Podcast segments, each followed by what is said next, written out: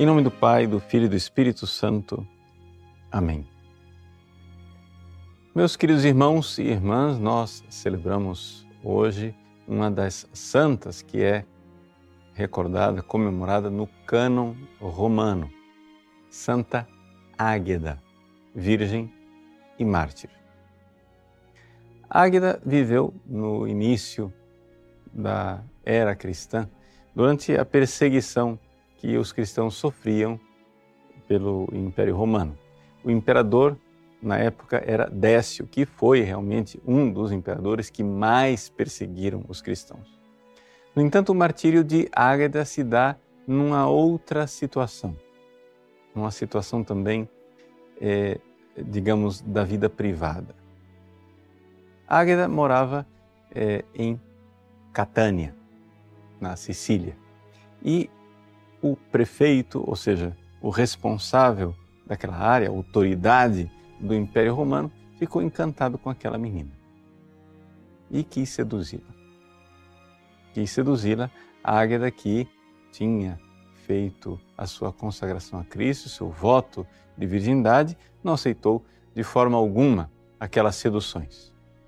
E então, por vingança, Quinciano denunciou Águeda como pertencente à superstição cristã.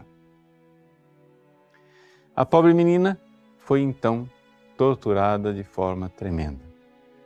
Colocaram-na no ecúleo, ou seja, no cavalete, naquela mesa onde as pessoas são amarradas e puxadas de forma torturante. Colocaram sobre ela placas de ferro incandescente e, finalmente, lhe arrancaram um seio.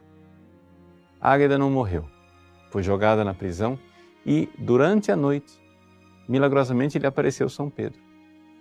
E São Pedro lhe deu a graça da cura.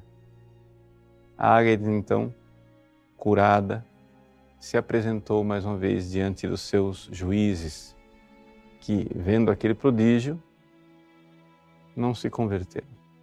É impressionante nós notarmos também aqui o poder, né, de Satanás para fazer uma pessoa ser realmente um coração endurecido na incredulidade. Diante de um milagre desses, não se converteram.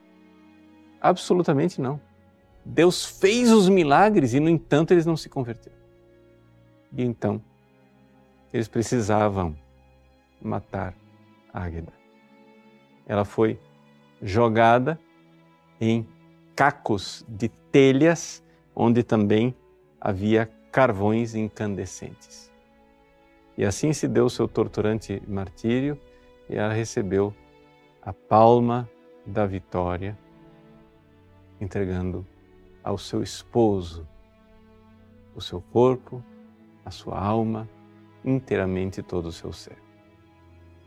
Nós podemos ficar assim horrorizados com a narrativa destes antigos mártires e com a quantidade de torturas que eles sofriam e dizer assim, não, nada disso é possível, isso aí é conversa, isso só pode ser lenda.